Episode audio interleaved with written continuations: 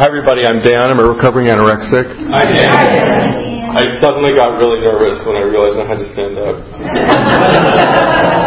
um, very odd. So, um, great. And I have a timer, right? Okay. Thank you, John, for asking me to come and share today. Um, I love OA. OA saved my life, and I, I came to OA in 1990 when I was 20 years old and I um, I came from an alcoholic family. I came from um, a family that was not safe, and that there was an incredible abuse in my family, incredible psychological and emotional abuse. And um, I always say in my share that I don't blame my parents for my disorder. Um, but through recovery, I've done a lot. I've, I've kind of swung that pendulum from like just love and forgive. It's just all about love and love and forgive. And I know no one's ever done anything wrong, and it's just about loving and forgiving. To like being so enraged that I can't see straight. And through working the steps and being honest with fellows and talking to people I trust and and um, really inventorying and really doing a lot of work around my family I have come to this place in recovery today where I have love and compassion for my parents. I know they were abused even more than I was. And I see them for who they are, and at the same time, I allow them to hold and be accountable for the choices they've made in their life. And that balance is really healthy for me. And I just say that before I go into my family thing, and I don't want to talk too much about it, but um, um, I'll just tell my story and I'll get back into that in a little bit. So I came to OA in 1990, wasn't ready to get abstinent, wasn't ready to face the reality of anorexia, but even more than that, I wasn't ready to face what was going underneath underneath my anorexia. And um, and I just want to say, I always say this in a meeting that isn't an AB focus. Know, I've come to see in my recovery that, you know, years ago I had a friend up in Valencia when I was going to school up there. She um, talked about how when she got into OA, she was a compulsive reader. She talked about how when she got into OA, she lost her weight in six months she lost, I think, 80 or 90 pounds in six months, and she said she was walking down the street and she felt like she had been stripped of her barriers and her defenses, and she felt naked, and she felt so uncomfortable that she said she didn't have the spiritual muscle to handle that level of exposure, so she put all of her weight back on and more. And when she told me that story, I realized that her bigness was her barrier, and her food obsession was her barrier. And when she said that, I realized that's my smallness. My smallness is my barrier. My shrinking away from life is my barrier. That's how I kept people away. And that's really, I really want to say that so I don't see myself as different from a compulsive reader in that regard. So anyway, so came to OA, 1990, wasn't ready, got the tool of writing down my food. I was raised in a religious cult. So my concept of spirituality, I didn't even fear the God thing when I first came, and I'm glad I didn't hear it because it would have been good for me. So I left OA, I got the, the tool of write down your food. Just write down your food. That's all you to do. So I just started writing down my food. And it was kind of like this control thing. And at that time I was about 150 pounds, which is, was kind of my normal thing. That was sort of my normal weight. I didn't think I was overly thin. Um, that's about 35 pounds less than I am now. Um, but that was just kind of normal life for me. So I uh, wrote down my food, got more and more obsessed with food, more and more obsessed with food. In that time, I did some work to recover from the very um, horrible, uh, destructive religious upbringing that I was raised in.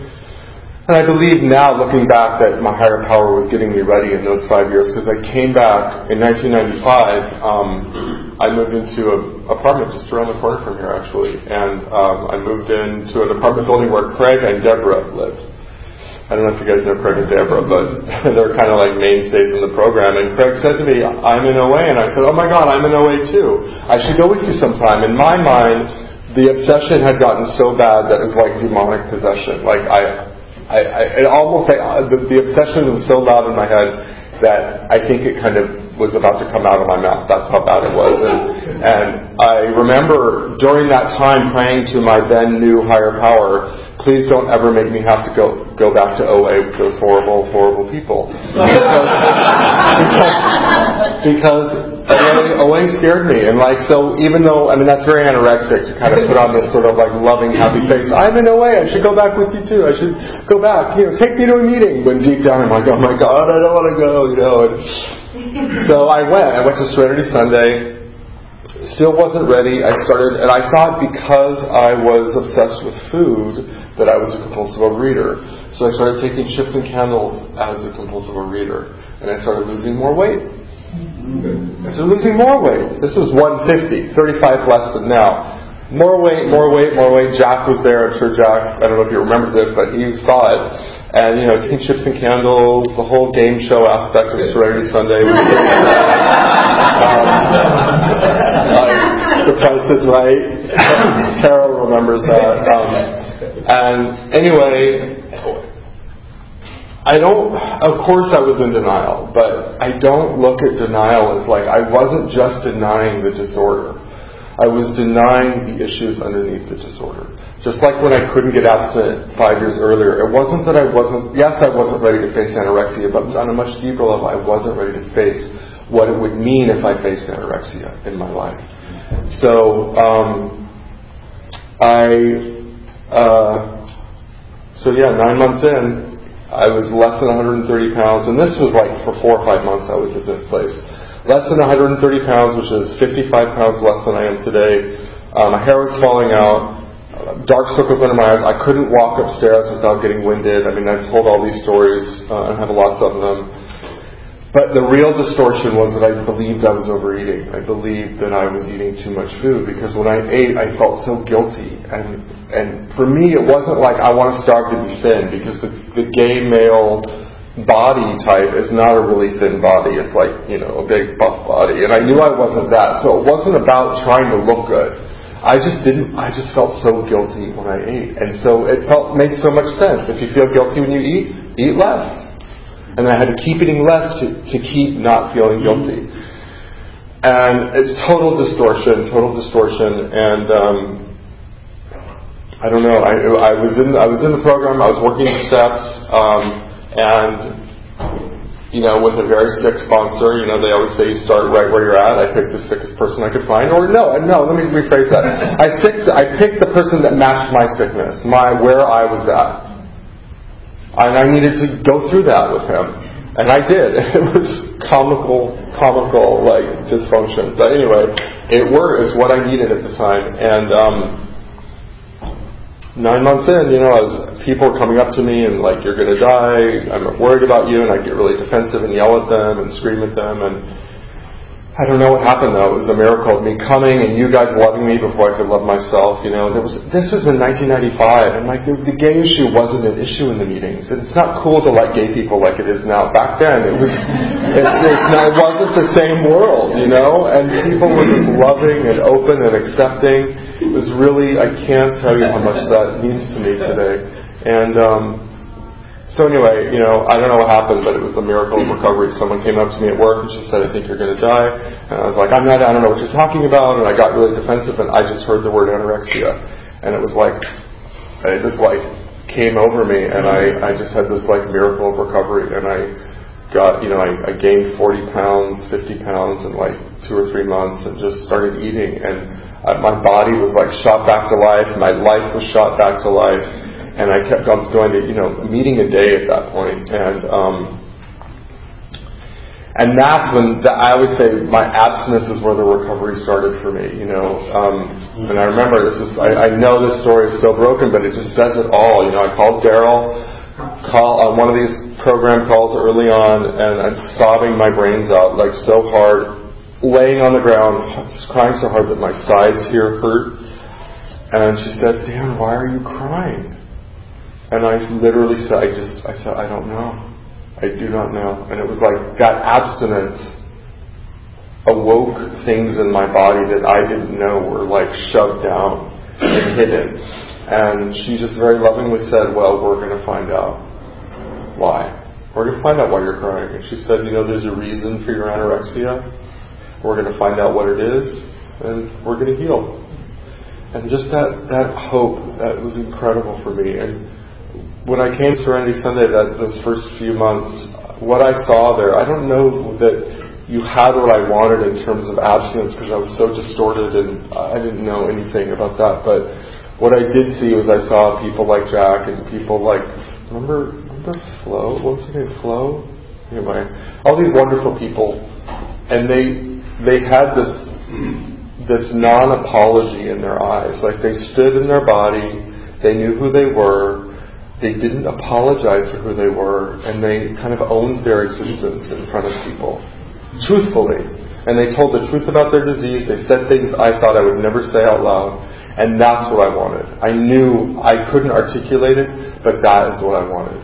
And I kept coming back for that. And, um, and what they used to say was if you want to find out why you're eating or not eating or barfing or not barfing or starving or whatever you're doing with food, Stop doing those behaviors and you're going to find out why.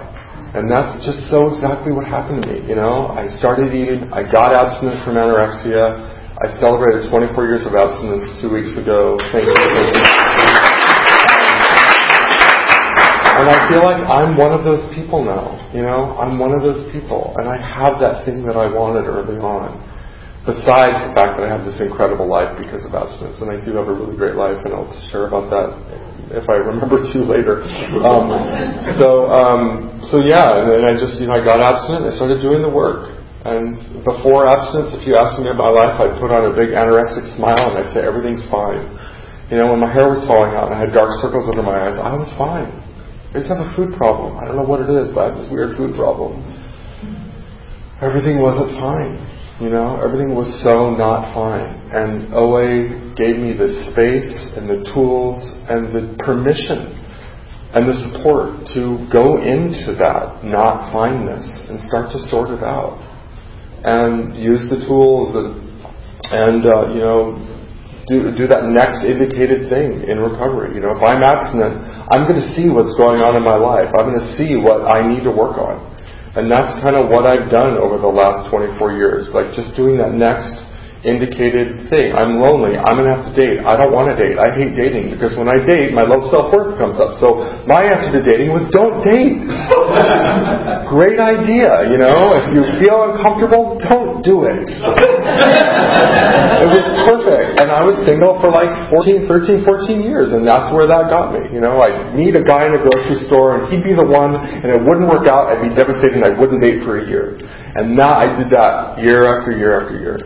And finally people are like, you're going to have to go on dates. You're going to have to go and just keep going. And, and like, and I wanted to go to the retreat and read the self-help book and then just like dance out into the world ready and shiny and new. And that's also very anorexic, you know, just like practice, practice, practice, and then, ba here I am, you know, and I, and I, you know, I didn't get to do that, you know, and I surrendered to, um, how am I with time, by the way? You have, uh, you have four minutes till your five. Okay, nine minutes. Okay, good. nine. Great.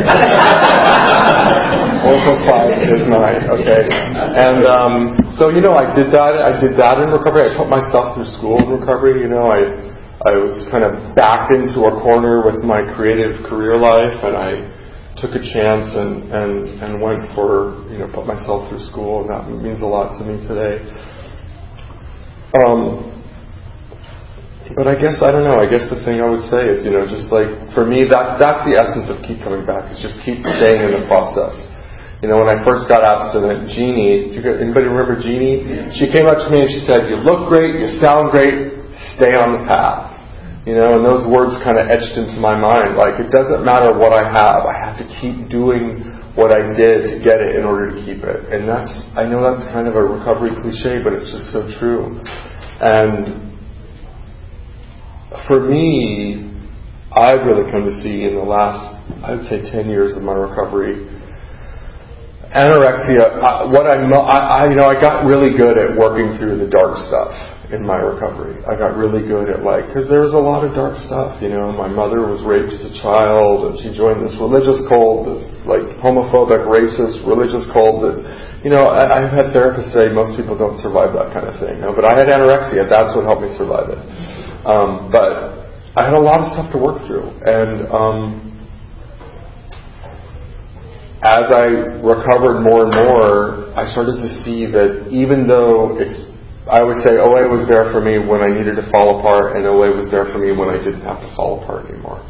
Because what I came to see is that even though I had to do a lot of work around like working through really hard things, the thing that my anorexia really is most uncomfortable with is joy and pleasure and things being good and not having drama. You know, I have an available available, loving, very non-dramatic, often very boring marriage. Um, you know, that is not where I come from. You know, I was programmed for all of that, like high drama. I've come to see in my recovery that the definition of emotional and psychological, or really any abuse, is the intertwining of love and danger. Is that it's when, it's when there's love mixed with this incredible risk and danger that's what I was programmed for. And I don't live that today. You know, I don't have that in my friendships. I don't have it in my marriage. I don't have it with those members of my family that still have to live that way. I don't have it with them. I don't go there. And that's huge. To step out of that disease, you know, to step out of that diseased way of living is just such a huge thing.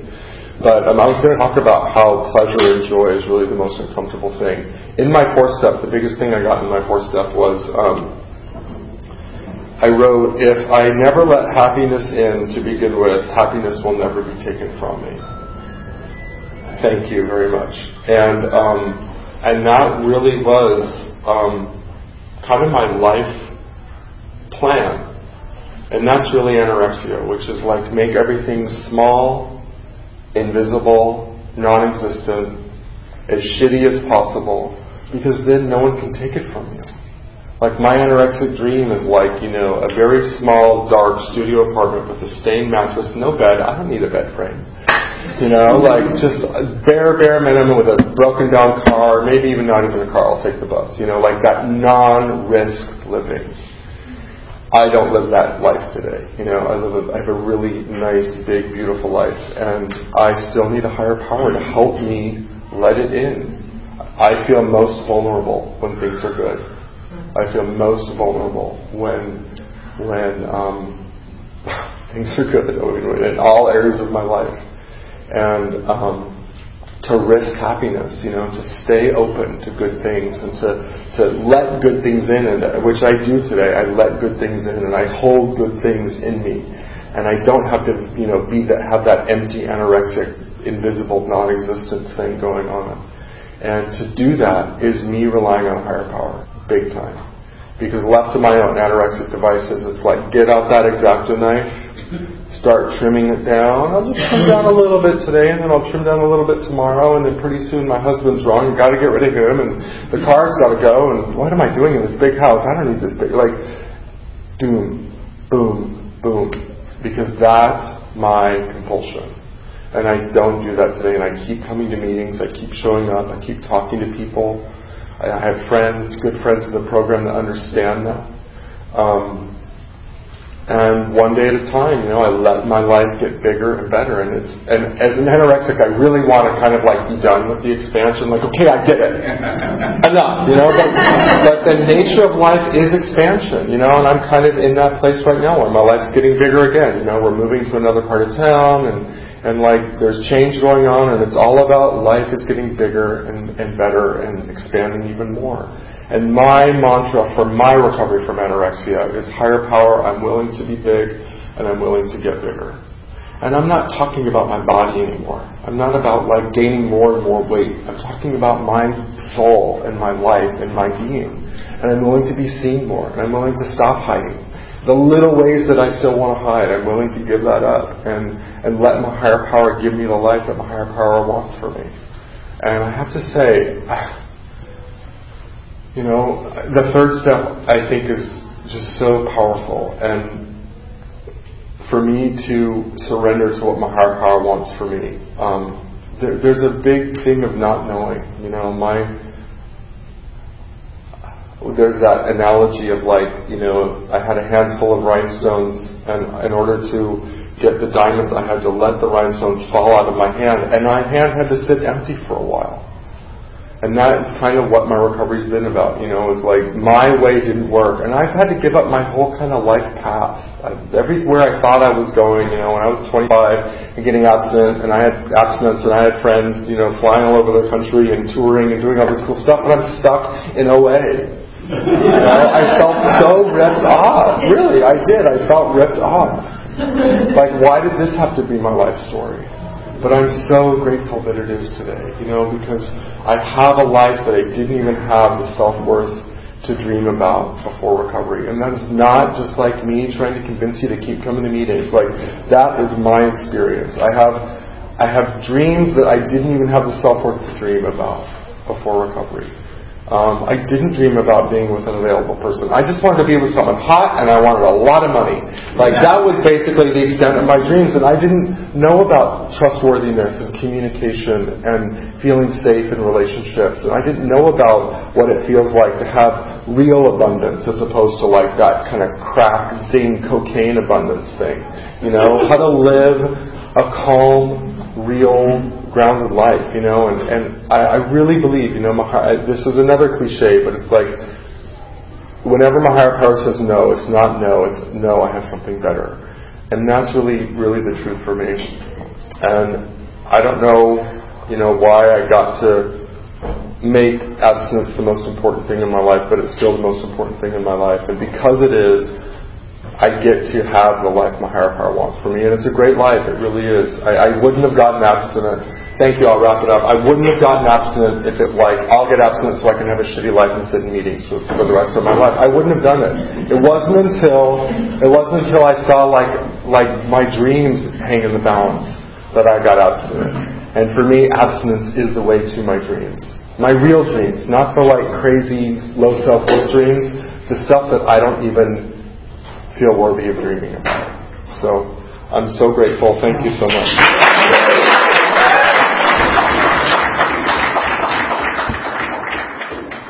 This is the time for questions only. There is no sharing at this meeting. If you need to share, please do so with any one of us after the meeting. Also, please remember that the opinions I shared with you today are my are my own and not those of Overeaters Anonymous as a whole. When asking questions, you need not identify yourself. Please remember, if you ask a question, your voice may be audible on the OA podcast. Uh, we will have questions until 9.35. Who wants to ask a question? Yes, please. Thank you for your share. Thanks. Um, these issues you talk about, the low self-esteem, the, the, not unworthiness, how does that affect your work life and, and your recovery in, in, in work? Um, thanks for the question. Um, kind of the same as all areas, which is, you know, I want to disappear. I want to not take up space. You know, I don't want to be seen. I want to live a lot of fantasy. You know, to use the dating life as the analogy, I've had a lot of wonderful people in my life in my mind. You know, like seriously, like I had a very active fantasy life, and I feel like you know, fantasy, I would say fantasy is the anorexic's pacifier. You know, it's like what I give myself because I can't let myself have reality. And it's the same thing with, with work, you know, and creativity. Like, how can I let go of my fantasy in exchange for reality? And um, I talk about it in meetings, I talk about it on phone calls, um, and I really try to work the third step around my creative life. And you know, I'm one of these people. I have sort of, um, sort of. I've always had one clear creative path that I followed, got my degree in, became obsessed with, wrapped my self worth around it. If I don't have this, I'm nothing. I totally went down that road, and that was from childhood because that was the thing that made me okay. In childhood, it was the thing that made me not the little gay kid. It made the little gay kid kind of the seat in the back, so I could be this like little thing. I mean, I had press as a little boy, and like I was like the town, you know, thing. And that messed with me big time because I think it is what I really want to do, but it became about all these other things. So I don't know. I mean, I, there's so much to say about it, but it's ultimately the third step, and to you know go to my higher power and say, I know I have this this talent. What do you want me to do? And as a result, I found I actually have two other things that that I do that are less fraught. And today I'm like, well, maybe my higher power wants me to do one of those things, you know, and, and to really surrender. That's been a hard area to surrender that, the love life and the creative life. I think that's true for a lot of people. Thanks for the question. Does that answer your question? Okay, great. Thank you so much. Um, so you talked about how when things are really good and really big, sometimes you feel vulnerable. Yeah. Um, can you talk about maybe your favorite tool or some of your go-to tools that you use when you're feeling uncomfortable? Yeah, thank you. Um, I write and I call. I write and I call, and I, I have people in my life that support me in. They know, like I, I, we have a shorthand now in recovery where it's like, if there's one thing that's going to bring up my anorexia, and sometimes even my food anorexia, like I'll feel fat after a meal or something, it's when things start to just get too darn good. You know, like the day before of a really nice vacation. I don't do that so much anymore, but like I was classic. Like I'd make us late for the airport as a way of just just sabotaging a little. Like we wouldn't miss the plane, that it would be hell getting to the, uh, to the airport on the way to Hawaii. You know, because the the idea of just the like. 11 days on the big island, like, oh God, that's too much to handle. And I would have to find some way to just knock it down a little bit. And so a, just the awareness was huge. Because for a long time, I would just be in turmoil. And I thought, well, this is just life. I'm in turmoil. Life is turmoil, you know. And, and I started to see it was like, oh, just before or just after some really nice event or some good thing, or then I started to see these patterns. So to answer your question, I call people, I write. Just being aware, like I said, is a huge thing. And not thinking, oh, this is just how life has to be. But um, I always say the one if there's one thing that'll bring up my anorexia like nothing else because I know how to survive and suffer. Like I got good at that. How to live a life of that peaceful, abundant, non-adrenaline filled life is when I feel most vulnerable. So I talk about it. That's the one thing I talk about the most today, and I'm I talk about it, share about it, call, write. Yeah, you. Yeah, yeah, yeah, Lisa. Um, I was wondering if you could talk about how you came to embrace a higher power. Thank you. Um, yeah, so I did come from a, like I said in my share, I came from a really destructive religious, I don't call it, it was a cult. I was raised in a major religious cult and this crazy town, very oppressive, punishing beyond punishing God. I mean, it's like, it's sad. It's really, really sad to do that to a child. I can't even imagine teaching those things to a little boy. I just can't. Um, so I had a lot of baggage, you know, and even my anorexia was about spirituality. I really believed I was being spiritual when I was starving myself. I really believed it. I believed in my core that like human desires were non-spiritual. And uh, today I, I have my anyway. Um, so higher power. You know, it's been a, a process of you know I had those five years before recovery where I did a lot of the work of letting go of that destructive guilt thing. Um, but even in recovery, and, and I really believe in the thing about like put a put. And I did this a few times. Put a want ad in the paper for your higher power and list the qualities I want. And I did that, and that really helped me. So today I have a higher power that and it's just a really, really good, healthy relationship with a higher power that is, I don't like to talk about the details because it's so specific and I think it's really personal, but, but it's not, I, you know, for me, it's not an organized thing. It's very much from recovery. I get my higher power in OA and in my path of recovery. And, um, but I really believe in the, the tool of putting a want ad and really asking and, and asking for the higher power that I want. And I've done that a few times. So, does that answer your question? so much for your service. I'm going to ask a question based on an assumption. So if the assumption is wrong, uh-huh. forget the question. um, I'm assuming that there are people in your family with whom your values differ. Um, right. Morally, ethically, religiously. How do you spend time with those people without judgment? Um, I'll be really, really honest and, and, candid about my life. What I started to learn in my recovery. Um, there's a, a reader and I'll quote it loosely because it's it's 12 step affiliated, and she she talked about like if if we don't have boundaries, we're in trouble. And I really heard that because, like I said, with my whole forgiveness thing, I was very much like my anorexia. I think on some level was a compulsive boundary because I had none in the world, and I had to be best friends with everybody, and everybody had to love me, and I had to let everybody into my heart, you know. And I and that that was a compulsion actually, and you know I I got clear about what really works for me in my life and, and I can spend time with people who I differ with on a lot of levels, but as a self-loving gay man in recovery, I don't hang out with actively homophobic people.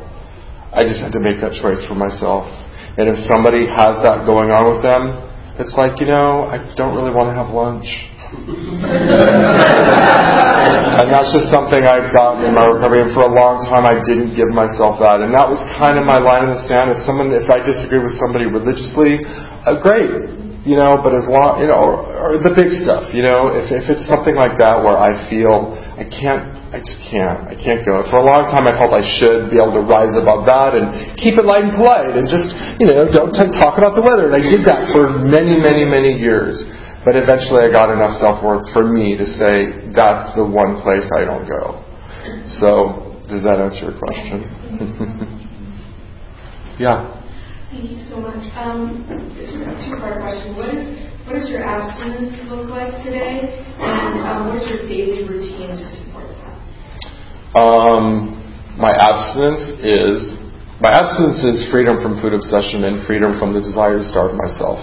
But I have a food plan that, and my food plan is I eat three meals a day and snacks if I need them. I don't, I no longer have things I don't eat. One great thing that's happened for me in recovery is that I've really started to see a real separation between the reality of some foods and my disorder. Like there are some foods that make me not feel good physically that I can eat, but I just know that's where it's going to take me. But that has nothing to do with my abstinence. It just has to do with me being a human being. So I can eat whatever I want. If I want a banana split for breakfast, I can eat it. It's going to make me feel crappy, so I probably am not going to make that food choice. But um, basically, my food plan is three meals a day, snacks if I need them. I eat food to sustain my body. What do I do to, to maintain that? I continue to go to meetings on a regular basis. I make calls pretty much I make multiple calls a day usually to friends. I have a lot of friends now in the, in the program. Uh, and I do try to meditate every day. I don't meditate every day, but, and I will say I've really come a long way with meditation too. For a long time I couldn't meditate because my anorexia was all about this whole meditation, LA spirituality world. And I used meditation as a way of like getting perfect and making myself clean, feel clean inside. And I don't do that today, so I can meditate in a healthy way. And if you want to hear more about that, we can talk after the meeting. Tara. So setting up made you fearful, which is right because you got big. But what else was that about? Not wanting to stand up? I think it's that, just being seen on that, that way. Like the times I've stood up at meetings, it's been in front of a podium. And uh, I don't know, but once I did it, it was fine. I was like, oh, this is fun. it was fun. It wasn't a big deal. It was more the fear of doing it. So. Hi, thanks so much for your share. You mentioned, and this is sort of piggybacking on another um, answer, but you meant you, you seem to, if I'm remembering correctly, that there are a couple people in your family that you still interact with. Yeah. And I'm just wondering um, how, what that looks like and what your boundaries are like and how you yeah. keep yourself spiritually safe uh, with those interactions.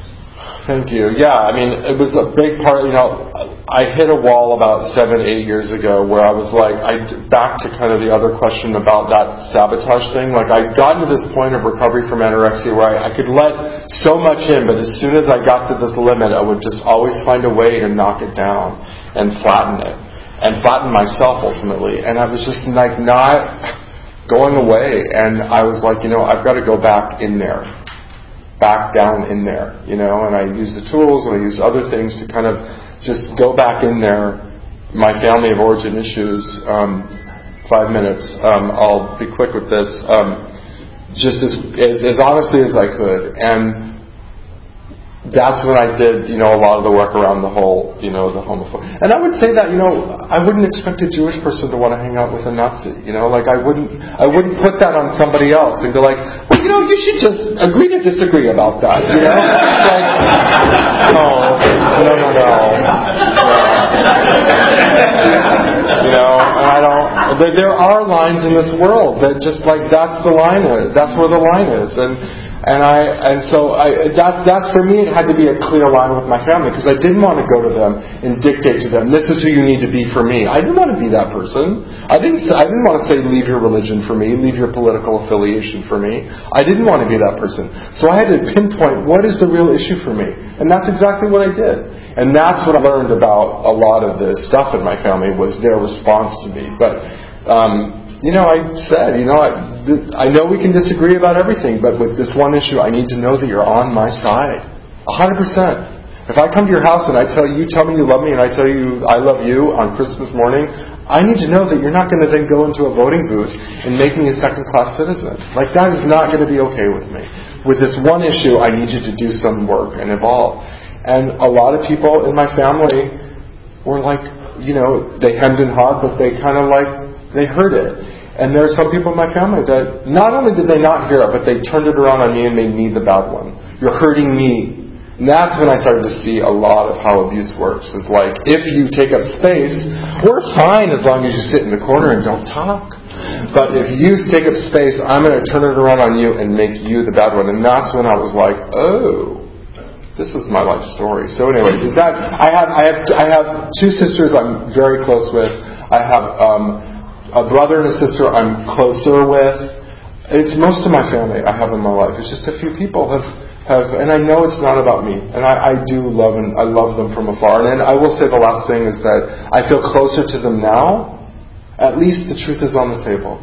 I feel closer to them now than when we're playing this like abusive denial. Everything's fine. Now I'm going to go lay in bed for two weeks because I hate myself so much. Like that's not a, that's not a relationship. So, does that answer your question? You mentioned that um, you had a really fantastic fantasy life Yeah. Um, can you describe a little bit about how you were able to get out of that fantasy life in head and get your reality life big? Yes. Um, I used the program and support in the program to take action to take action because fantasy for me was all about the sort of um, the substitute for action. You know, like with dating, I had to go date. I went on a lot of dates. I just kept going on dates. You know, and with my creativity, it's like go and do that thing. Like be that, that's the short answer is like take action and but I need support. I can't just like I'll take action. I need support and I talk about it. You know, I just had a conversation yesterday with Moira about our creative life and like those conversations really help me because I still need support in going from fantasy to reality. And um, but that that's the short answer is to take action. Action is the to because for me fantasy is all about things being perfect. Everything's perfect in my fantasy but in reality, it's like really, it gets dirty, it gets tarnished, it gets real, and my anorexia is all about wanting to avoid that trauma of like, what is that, that, that song, you know, that great song, it's the dream afraid of waking, uh, the dream afraid of waking, and that's really what coming out of fantasy is about. It's about waking to reality. And reality is always better than fantasy, in mine, because it's real. Fantasy is fake. Please piggybacking on off that, you also talk a lot about having abundance, having a life beyond your wildest dreams. Mm-hmm. So can you kind of explain more than the difference then between the big abundant life you have now, not just with recovery, but also right. like financially, mm-hmm. career-wise, and the difference between what you had in your head? Um, first, I had to let go of how I was going to get there. I had a lot of judgment about like I mean, the third step wasn't just about letting go of my disorder. It was about letting go of all of my dreams and being like, you know, I'm going to be in Europe at this time doing this at 30, and that's how my life is going to go. And then I'm going to meet somebody who's going to do this for a living, and they're going to look like this. And like, I had to just like wipe it clean and just let my life go. And um, time's up. I'll just wrap it up by saying, um, I know it's, it sounds vague, but it's the third step, and, and letting go of the containers in which those things arrived. That was a really, really big thing. I had a really visual fantasy life. And I had to let go of how it was going to happen, where I was going to be. I don't have the life I, I'm not, it's totally different, but it's better. Because I didn't plan on it, and it's real. Mm-hmm. So, thanks for letting me share. Thank you guys so much.